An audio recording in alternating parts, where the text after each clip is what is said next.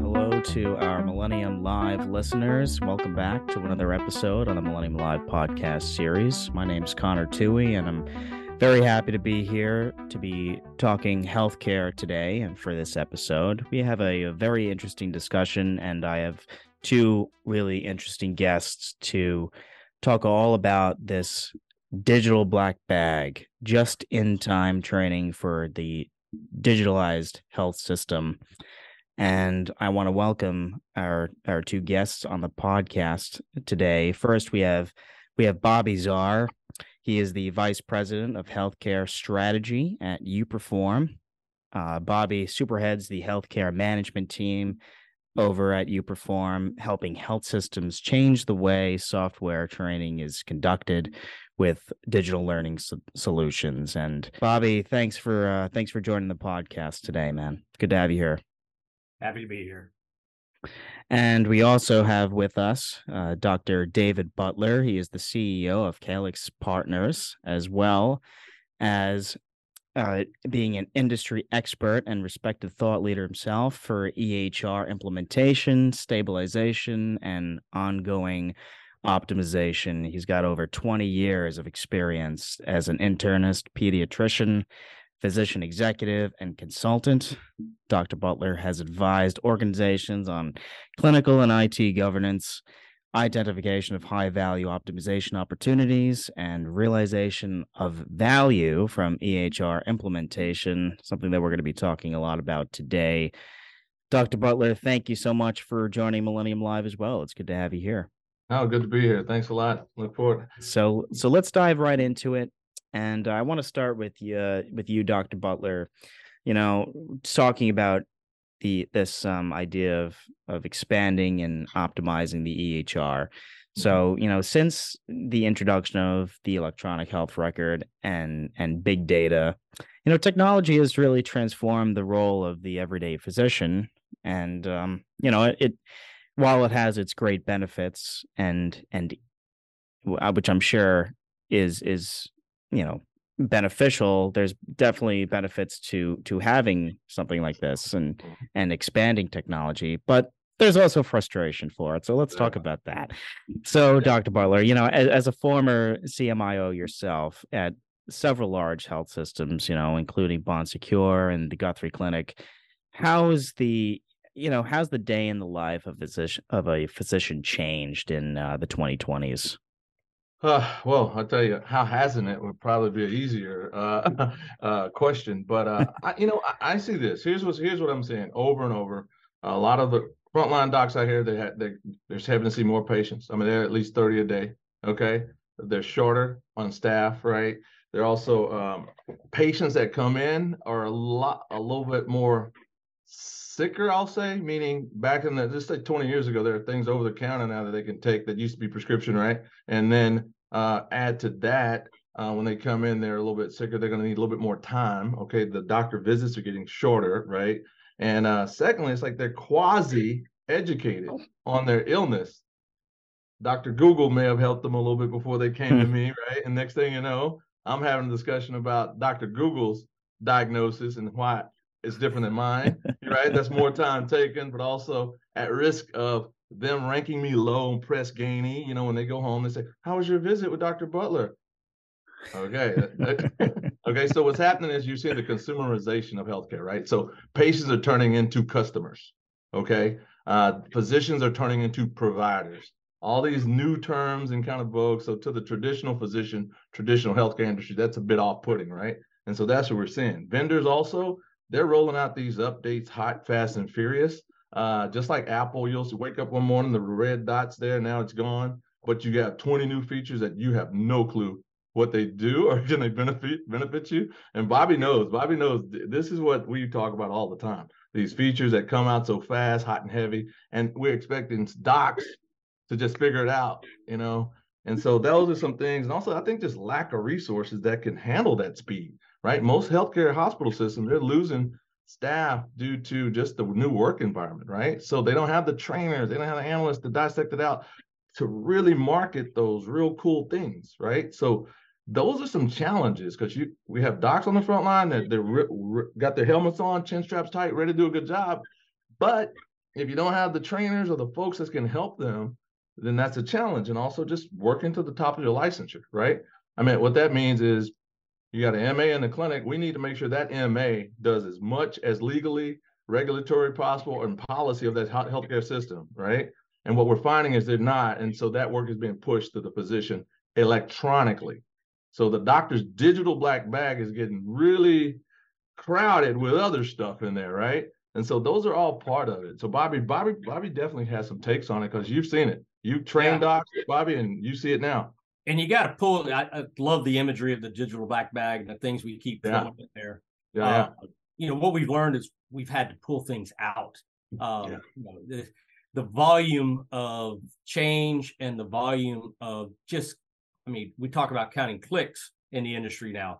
Who would have ever thought 20 years ago, we would even use the term counting clicks. Counting uh, clicks when the mouse was invented in 1964, whenever it was, I don't think anybody ever imagined that we would have to sit down and worry about the number of times somebody has to click on a mouse. But that's part of what we have had to look at, even from a training and optimization uh, standpoint. But then the other piece is, is we're requiring them to know things that they really don't need to know that aren't part of their job anymore uh, that you know were never part of their job to begin with, but because we didn't have a way to automate it, we didn't really know how to automate it. We said it's their responsibility. For example, like uh, uh, discharge medrec. Mm. Who's oh, responsible for discharge medrec? You know, the attending physician. You know, coming in, whoever's going to be discharging that. Well, he doesn't really have a clue of any of that, but because it's automated, it's in the computer. We got to get the data in the computer. Suddenly, it falls on somebody's shoulders who really doesn't have that responsibility. That's not their expertise, but mm-hmm. we push that off on them. So many things like that have happened that have caused, you know, yeah. that black bag to become full. Yeah. That that MedRec is a great example too. I mean, MedRec is just a mess right now across the U.S. I can say this confidently, and you can quote me on it, whatever, and no one's gonna. I got. I know the data. We know the data. MedRec is where what it means to normal folks is you go in the hospital, ED. What's supposed to happen in the hospital, the clinic, every time they should look at what what meds you take, meaning that bag that's on your refrigerator up there, you know, grandma's refrigerator, bring that in. We're supposed to measure, look at that, and then we're supposed to see what's in our computer and we reconcile and make it right. That is a lot of effort work on not only the patient, but also the clinic. And so if the doctor ends up having to do that, which happens a lot, that's laughable, right? and so that's where we are though, because some of these computer systems won't allow or the or the companies that own the, the electronic or the companies that purchase electronic health records they may have blocked the nurse or certain people from uh, doing that because it may not fit their job description that was probably more in the paper world than the electronic world. So what you're saying is a catch up and what bobby was saying automating. We now can automate it. Let's automate it or create process technical processes to get it done without the physician being the one to do it because they're really like the golden geese really. I mean well that's a you bring up a good point dr butler and that kind of leads me into my next question you know about technology and and maybe where we are right now. You know you've led several ehr optimization and transformation projects for mm-hmm. health systems across the country. And you know based on your experience here you know where is healthcare falling short in this debate? Where where are they falling short in its adoption you know wh- whether it be automation you know some strategies that we've been talking about already and and and, and overall use of technology and and where do we move forward with this all right bobby this this one this one's for you bobby Bobby never knows what I'm gonna say. He never, and I don't either. I really don't. So, no, we've had this discussion over and over again. It's uh, uh yeah, yeah. Part of the as, problem was is yeah. David will talk about user experience and uh, yeah, user uh, the interface with the EHR. Yeah. And the analogy that I use is when the EHR first came out, and the you know prominent systems that we know of out there, they had great features. I mean, mm-hmm they had a lot of features on there. But what they did was they created their user interface was like going into a restaurant with a menu that has everything just listed, no organization to it whatsoever. So if you want an appetizer, you got to go through four pages to find out that, you know, do they have a, you know, simple uh, uh, appetizer I want to have, or mm-hmm. you know, is it all the way down buried underneath the uh, the steak and the foie gras and mm-hmm. all the other stuff that I really don't want? I end up having to dig through ten pages of information. Would you go to a restaurant and be able to uh, uh, eat like that? No, but that's really the way the user interface was. It just had everything on there everything in your on. face, and it's like, okay, what do I do now? Yeah, and but and, and on that, Bobby. So as a doctor, we got to remember, like we think uh, in shades of gray meaning that we can't lock in on it, this or that. A patient comes in, they could be twins. Okay. This medication, Allegra D or whatever we prescribe, works perfect for this one, but the next one may not work. So we cannot, we have to think in shades of gray, whereas IT technology is very binary, black and white, right? Ones and zeros, right? So I think what has happened though is they, when an EHR vendor or folks start getting requirements, say, what do we need to build? What do they need?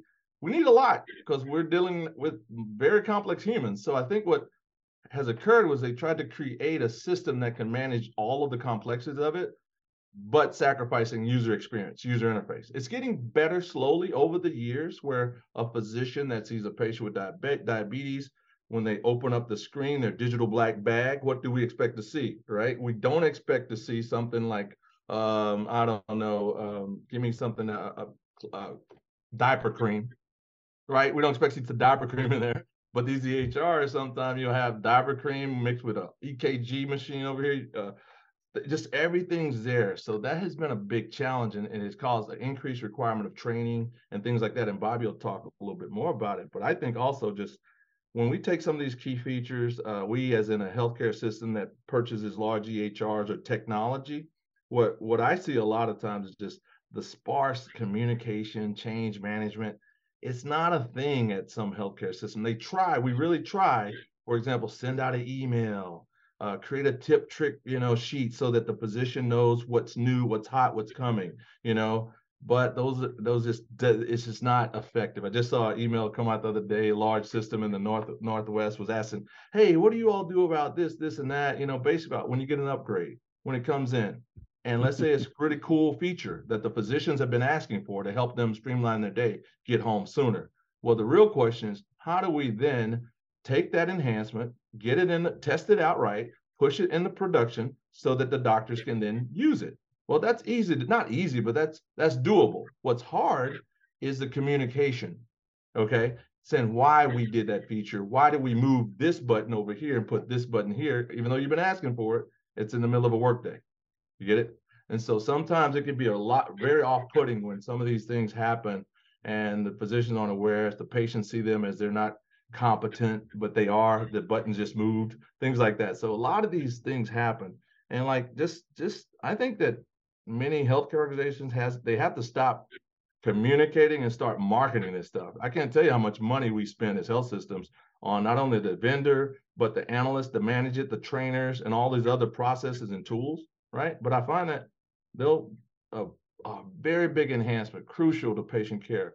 It'll go into the software. It'll be there, but the notification to the physicians, it may not be optimal. They don't. They may not even know it's in there yet. So they continue to do it the old way. You know. So yeah. I'll stop there, Bobby. You got some other things to add? I'm sorry. Yeah. I yeah. Just... No, that's exactly right. And the EHRs, um, many of them have done a great job of taking that massive menu uh, that they uh, threw out there and start organizing it and getting it in areas that are easier to read, easier to understand. Uh, but every time they do that, that's a change, as David said. It may mm-hmm. be an improvement. It may be vastly improved from what it was, but somebody still has to be able to communicate that and help them understand that when they're now looking for cheese grits, where they used to look at cheese and grits and they had to order them separately. Guess what? We now have this one common order called cheese grits that you can now order, and it's under our you know side dishes, and it's no longer under your main course, or it's now moved up as an appetizer because we're really famous for our cheese grits. All yeah. that is well and good. It's well intentioned. It's well designed. Most of the time, it's well implemented from a change management software development standpoint it's usually just poorly communicated and poorly trained. And that's what mm-hmm. we've seen over and over again in mm-hmm. the industry is that, you know, training gets the very last thing to go out mm-hmm. when, you know, it's on the front lines and it's the first thing that people think of and remember. Bobby, it reminds me of when Epic, I remember Epic came out with something called chart search, right? This is really slick feature. Everyone's waiting on chart search. Think about it as um, Google for your patient's entire chart. So if you've been seeing a patient for five years, that's a lot of information, right?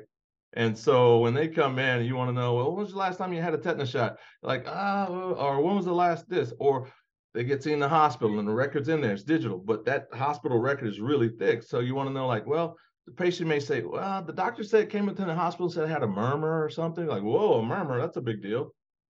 But you can't see a document anywhere else. So how do you find out if that's solid or not? Chart search, boom, it hits it like a laser, right? Well, here's the deal. It came out five, six years ago. So just the other day, well, no, last week I was speaking with a client, a large pediatric client, uh, 200 some docs across in the South. Only 40, only 10% of the all of those docs ever heard or used chart search. Okay, and then uh, you go to uh, in the Midwest, there's a hundred doctor uh, group up there that I was working with. 42% of them use it, right? And that's high end for usage of chart search. That's laughable to a layman if they heard that say like hey, you know? And so that's where we are. It's like a powerful tool but didn't get communicated effectively with the right workflow. That's the thing. You can't just come up and tell a doc hey there's a cool tool chart search. Okay next get out of here kid. Next. No say oh doc there's a cool tool that should save you a lot of time now i'm listening right you got to say what's the them what's in it for me right because docs right now docs are busy they don't have time for bad software. They have antibodies to bad software because they've been getting it for a long time. Okay, so you really got to bring it when you you better bring it when you're saying, "Hey, we got something cool." It better be spot on. It better fix a need that they have or keep it, and that's what most docs are going to tell you. Okay, Bobby, you've probably been at the front line of that, training docs on some cool stuff, but yeah, no doubt. Yeah, well, so Bobby, an example that I thought that came to mind around that, you know, and these things are critical because it helps doctor with burnout. Remember, burnout is a big deal. The yes. technical part of burnout, I think it's number three, two and three reasons for burnout. It's multifactorial, but having bad software as humans, we know when we get on our iPhones now, the interruptions, yes. the notifications, the new stuff. I just want to check my email, right? Or I just want to go to Instagram. Now, if this was your tool, right, to care for patients, and all of a sudden you open it and you got a lot of distraction and things there, that's a big deal. So I'll leave it there. Yeah, no, the, you bring up a a very good point. I mean, mm-hmm. just the latest technology is is is it's fascinating, but it's also very time consuming. We're overtech. We're overtech. A lot we of are. dumped on America and dumped on the world. Now we got to figure it all out. And the, I love to protect our sacred docs and the clinical frontline staff from all that if we can and that's therein lies the rub. Absolutely. Well, Bobby, you you previously led Epic Education and Support at a uh, at a large health system before you joined uPerform. Um, you know, where you've worked with some of the leading health systems in the country. You know, what effects does you know this initial and ongoing training that we're starting to get into here? Mm-hmm. You know, what does that have on increasing EHR efficiency and satisfaction? I know, Dr. Bartley, you you brought up some multiple points, but I like to hear uh, how do you how do you view this, Bobby, from a maybe a yeah? I mean, I used to think that I was just parochial. Um, you know, I'm responsible for training, therefore it's important, right? Mm-hmm. Um, fortunately, studies have now shown that you know it's just not my ego that's uh that's saying it. Uh, KLAS HIMSS even. Uh, yeah. You know, you guys at the millennial Alliance have been on the forefront of uh, uh, trying to uh, educate uh, users and educate uh, um, organizations. Training is not just an afterthought. training has a direct correlation to satisfaction with the EHR. if you take a look at um, the studies that have listened to providers and identified where they're struggling, as David said, burnout, it's the top two, three uh, items on the top 10 list for a burnout on there. Uh, KLAS shows that they're uh, half of the success of the EHR is attributed to training. Well, I know that if I had a success factor that was represented 50% of my success uh, in any initiative whatsoever, I would focus on that uh, success factor. It would sure be a uh, uh, priority for my organization uh, mm-hmm. going on. And that's where training is. So uh, mm-hmm. Training can no longer be a uh, afterthought. Where it has the numbers are off the chart. We have clients that uh, have utilized and implemented a very strong training, initial training, and onboarding support, and their users are in you know double digit uh, more satisfied than other users. Yeah, no. Bobby David says I'm gonna steal his thunder here. He uh, brought something up. Poor training lasts uh, five years, and he gave some good examples of that. Oh yeah, I know. And that KLAS KLAS proved that. I mean, they they they done the studies and looked at it, and I think Taylor and those guys at KLAS really do a good job, bang up job with that stuff. So uh, yeah, no, it's a it's real, but it's one of those things that I don't know. I mean, you can tell me, you know, this is conversation. I tend to wax philosophical sometimes, but I just feel that I I I hope that healthcare system hadn't just accepted it as ah, it's what it is. The doc's to be the doc. They'll suck it up.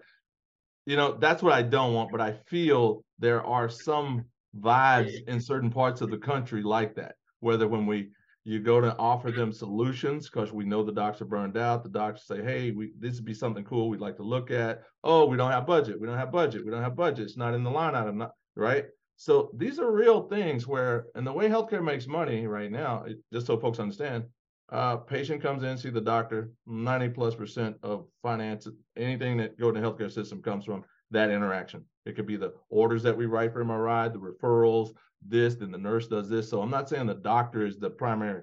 I'm saying from a financial perspective, it's a really tight connection there. And so the happier your doctors are, the more efficient they are with the tools, right? That means even if you have to pull them offline and miss 10 patients, 10 times whatever number that is, that's a real dollar value to health systems. Pull them offline, train them the right way, give them good examples, workflow, make sure the software, make sure it's easy to get to what they want to get to, right? And then you'll see a difference. But right now, there's so much friction, cognitive friction to do stuff inside the EHR, right? There's a lot of it in there. And so, what the goal is going to be is for a healthcare system to really think about how they budget for the next year, budget for optimization, not just for go live. Right? Bobby, you've heard this analogy before. You know, I always think about go lives, big implementation. It's like having a baby, right? I mean, you know, everybody's expecting nine months going, everything, you know, everybody's excited, excited, excited. The day of, you got cameras, pictures, everything there. Everybody's excited. And, uh, and then after that's all over, um, where are they? You know, and they call it, we call it go live and leave. That's what happened. The doc's like, wait, where'd all the, the cool vests that could help us out and all that, right? So these are real things that has happened. So now the question is, one year out, the baby's waking up hungry. You got Bobby and me showing up. That's all you got. so, yeah, all right. You, so you get the drift, right? Yeah. Let's let's cover yeah. this now because you Luckily, know David's going to pay for his education. I, I need the mom and daddy that budgeted for that us to come there, Bobby. We're just showing up on our. yeah, so uh, hey, this this this is a nice segue into the next question. So, like you know, you know, we're we're having these troubles how can technologies like like uPerform help bridge that technological gap that that knowledge gap that skills gap uh, while making a substantial impact on the user experience but more importantly increasing that provider ehr satisfaction and taking away that part of the burnout for physicians mm-hmm. One thing that I, I, think that we need to recognize is that technology training is different um, than clinical training. And in healthcare, we are so used to everybody from the doctors to the nurses, um, even you know down to the staff, uh, your support team, your administrators. They've all are used to that structured clinical way of doing things, almost like a university. Okay, I'm gonna do this and now I'm going to sit in class and I'm going to learn this and I've got a police professor and I'm going to go away. Mm-hmm. IT technology doesn't work that way. Learners have to know what they need to know now. They can't go wait until they go to class. They can't go to class and then go back and immediately use what they learned because studies show on technology learning that 90% of that learning is lost within the first 72 hours. Oh. So if we're doing that why. What we need to do is we need to deliver that learning and that help when, where, and how the user needs it. Not how it's effective for us to deliver it, not how it fits into our budgets to deliver it, not how we've always done it, not how any one organization says to do it. We need to take a look and listen to our users and say, listen, we will give you the tools inside the application where you are when you need them. And ahead of time, we're going to communicate those changes and updates to you in a more efficient manner so that you're not getting alert fatigue. You know what you need to know is coming. Then when it comes, you know where to go to get the help to continue on. So that as David calls about the guys in vest, you have a virtual guy in a vest with you at all times. Right that's the key, and that's the way uh, you know the uPerform platform. That's really our vision and what we're trying to deliver in the marketplace.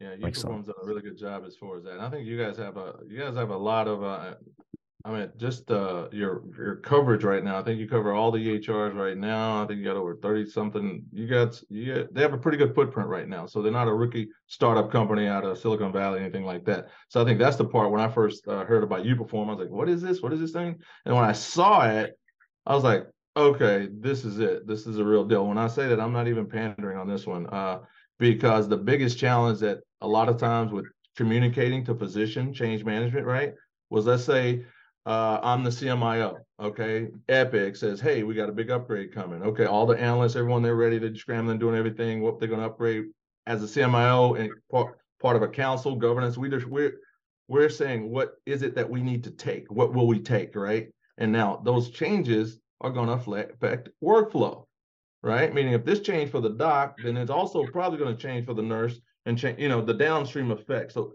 these EHRs have roots, man. And so that's the thing that folks forget. So it's a very delicate balance when you're trying to improve a workflow without jacking up something down the right way. And what uPerform does is like almost like you just have embedded help. Like uh, this change, click here. Oh, that's nice. Used to be just like five years ago, probably still in some organizations.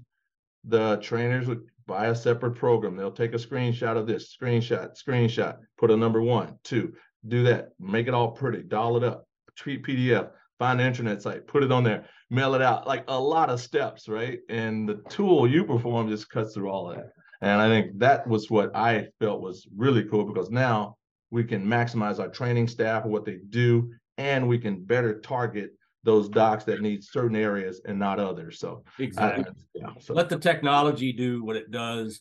Let the trainers do what they're best at, and that's uh, leading learners, leading mm-hmm. users, and uh, we call it bringing training to the users instead of users to training. Uh, so we can now mm-hmm. utilize the knowledge of those uh, uh, trainers and our subject matter experts at the elbow or in direct contact with the uh, user as a coach rather mm-hmm. than standing up in a classroom for people who are going to forget what I said five minutes after I say it. Mm-hmm. That's right. And not That's to awesome. mention most uh, healthcare systems, but I don't know how the infirm- infirmary was, but Sutter, Bon Secours, Texas Children, I'm thinking all the places I've worked as a uh, physician. A lot of the intranet sites inside of those, they're not, they don't have Google search in there. Okay, so so things can be all over the place. So those are also just some rate limited steps why physicians don't even go out to look for certain things. We'll just push through it or ask our buddies or something like that. So yeah. Yeah, exactly. Well, I mean, this is this is such an awesome chat with you guys. I feel like we should do this at least once a week. Let's get it going. Let's do it. I want I want to one of the things that we do on Millennium Live before we uh, wrap up is to kind of get your thoughts on what the future future looks like and you know you could have a million different thoughts about how healthcare should look but you know you know to the both of you you know looking you know in the immediate future about 3 to 5 years time you know what does the future of of technology adoption when it comes to the EHR you know, when it comes to utilization. Um, what does this look like in healthcare going forward? Uh, Dr. Butler, we could start with you, and then Bobby, you can uh, add in uh, your thoughts as well. Oh man, um, and you have thirty yeah, like seconds. Uh, thirty seconds. Okay, 30 no, seconds. no, no. you mean? Are you saying I'm verbose? Is that what you're saying? no. Absolutely not. Yeah. Okay. All right no, so I don't know. I, I, think I think two to three years out, it's that's a long time in my head because so many things are moving so fast right now. So for me to make a prediction, but I mean generally, you're going to see a lot more things that are automated, right? Whether it's a in basket message to a physician that's going to go somewhere else, and maybe not even to the staff. You're gonna it'll be outsourced to either another human somewhere that's sharp at that, whatever, or a one of these new AI based tools, chatbots or things like that. That's just hot right now. The past three weeks, four weeks, and so I can already see the potential. And I'm seeing in the healthcare circles, we're chatting it up, talking.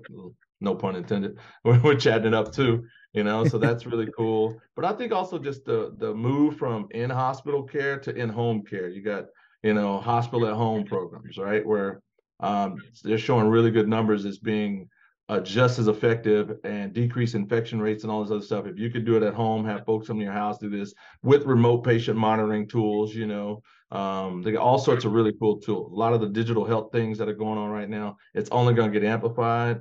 Um, I think from a, a physician workforce perspective, uh, there's just gonna I don't know. That that's a really interesting phase right now because many folks are not choosing to go into healthcare at least physician level. And so what does that look like space especially in primary care you know? So maybe projections are saying uh, PAs nurse practitioners may start capturing a lot more of the primary care type stuff whether it's in person virtual hopefully a lot of this is more virtual right?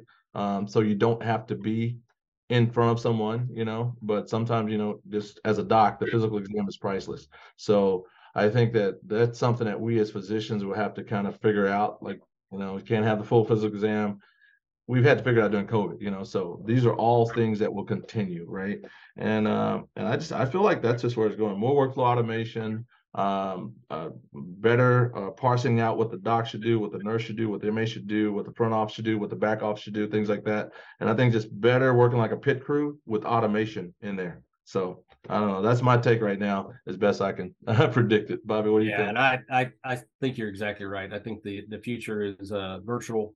Um, we're looking at the same thing from a training learning standpoint of using AI, using creating that virtual assistant uh, that is anticipatory. You know, can watch David's expressions and by camera and see him scratching his head, you know, shaking his head, you know, trying to figure out, uh, you know, what he's supposed to do next. But being able to interact with the uh, uh, virtually, I think, will be really important to extend that real time just in need, uh, so that they have not only, you know, a written document or video or something in front of them, they've actually got a alive or even a AI augmented person, which is actually technology that is coming of age now that yeah. has some empathy and can uh, you know understand them and communicate right back with them in there. So mm-hmm. I think that uh, you know virtual is going to be the uh, the future. We may not like it uh, in mm-hmm. some areas. We got things mm-hmm. to figure out, as Dave says uh, on it. How do we get the touch uh, yeah. aspects to it, the physical aspects worked out? Mm-hmm. but I think that the you know from training and from healthcare, uh, providing yeah. it's going to be virtual. Absolutely. Well, I I want to thank uh, the both of you, Bobby. Thanks for uh, your time today and and talking about uPerform and being a, a healthcare technology pioneer. I'm also aware that you're a veteran of the United States Army, so thank you for your service. You for your service. Uh, and uh, David, thank you. Uh, mm-hmm. Thanks for all your insight and uh, how you're committed uh, to fixing the U.S. healthcare system and uh, and really truly guiding organizations through this rapidly changing landscape that we're talking about here and the digitizing healthcare delivery. So, Dr. David Butler, uh, Bobby Czar, thank you for joining the Millennium Live podcast. Uh, this has been a great conversation, and hope we can do this again in the future. Thanks so much. Look forward to it. Thanks a lot. Look forward to it. Also, want to shout out uh, the uPerform platform. If you do uh, have any interest in uh, in exploring further, uh, we'll have the information included in the link of this episode, and you can also learn more by going to uperform.com.